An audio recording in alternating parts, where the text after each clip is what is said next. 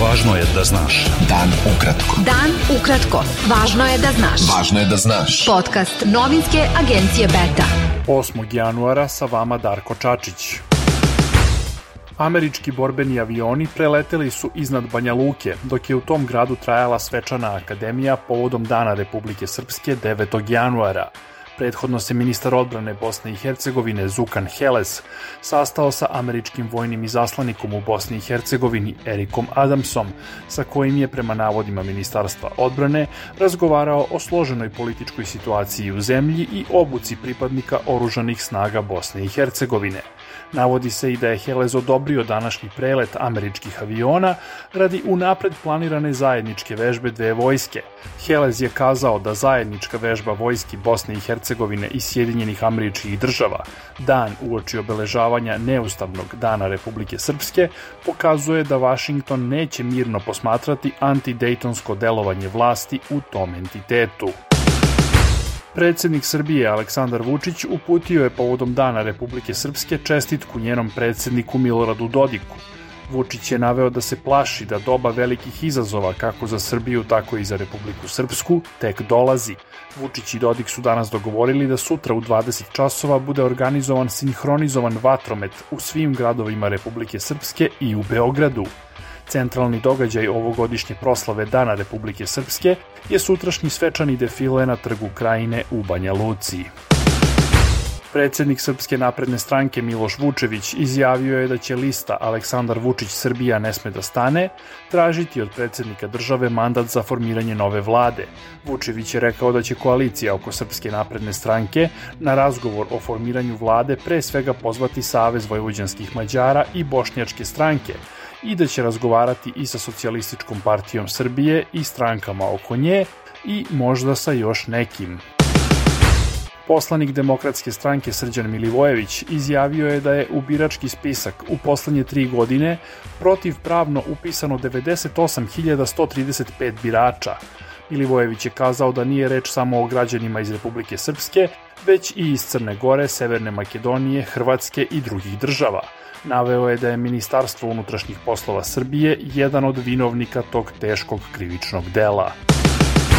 Predsednik stranke Slobode i pravde Dragan Đilas uputio je pismo partiji evropskih socijalista, pozivajući njeno predsedništvo da podrži zahtev da decembarski izbori u Srbiji budu poništeni.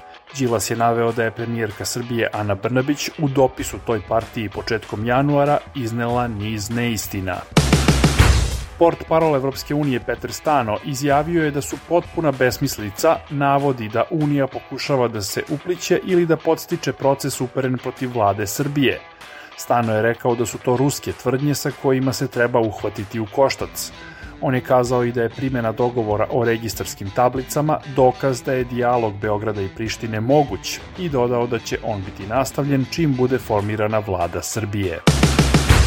Pripadnici sektora za vanredne situacije Ministarstva unutrašnjih poslova Srbije odneli su hranu životinjama zarobljenim na Krčetinskoj adi na Dunavu zbog visokog vodostaja.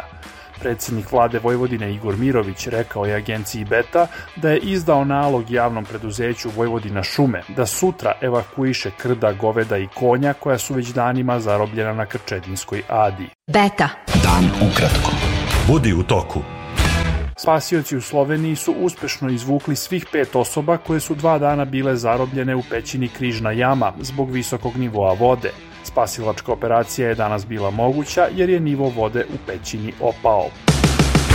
U izraelskom napadu iz vazduha na jug Libana danas je ubijen visoko pozicionirani komandant grupe Hezbolah. Sukobi boraca Hezbolaha koje podržava Iran i izraelske vojske intenzivirani su duž libansko-izraelske granice prethodnih dana.